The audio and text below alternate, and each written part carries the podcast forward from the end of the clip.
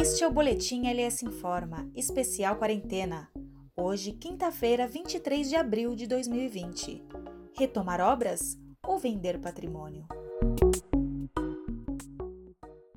Por que você não pode dar um emprego para o meu pai?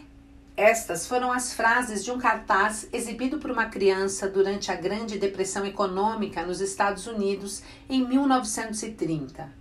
Quase 100 anos depois, é preocupante o cenário. O DIEESE, órgão de pesquisa e estatísticas do mundo do trabalho, alerta que teremos 17 milhões de desempregados até o mês de dezembro. Divulgada no site Recontaí, a projeção pede respostas vigorosas na economia.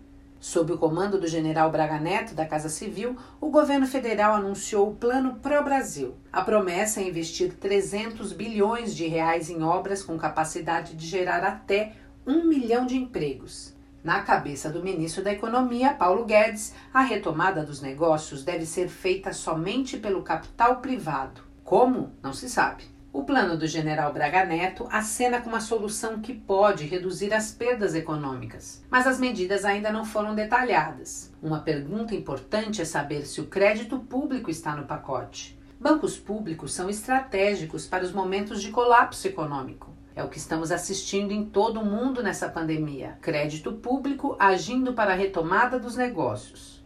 No Brasil, Caixa e BNDES atuam na proteção das famílias e empresas, mesmo assim sem a ousadia que o momento requer. Já o Banco do Brasil, com toda a sua força e experiência em crises no passado, foi praticamente descartado.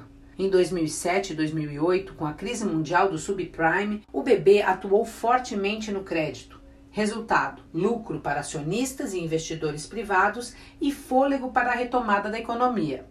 Em declarações ao jornal Valor Econômico, o presidente do Banco do Brasil, em vez de comemorar os resultados positivos do banco no crédito, preferiu lamentar e usou uma frase de efeito: As crises assanham os piores instintos intervencionistas do Estado, declarou.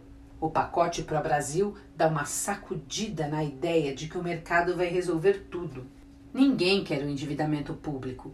Entretanto, a urgência do momento e o custo social de mais desemprego pedem soluções fora da caixinha. A equipe de Guedes anunciou que no segundo semestre o país vai iniciar uma rápida corrida de privatizações. Será um péssimo negócio. O governo vai vender ativos cujos preços estarão uma pichincha, e qualquer pessoa sabe que vender bens em momento de maior aperto não é uma boa ideia. Foi iniciada uma queda de braços Parte do governo quer solução do mercado, a outra defende dinheiro público para aquecer a economia. Em um governo que não se une nem para combater o vírus mortal, resta saber quem dará o rumo na economia. Eu sou a Larissa Skeff, que assino esse boletim com Armando Linhares Medeiros e Paula Quintas, da LS Comunicação. Muito obrigada pela audiência, se cuidem e até o próximo boletim.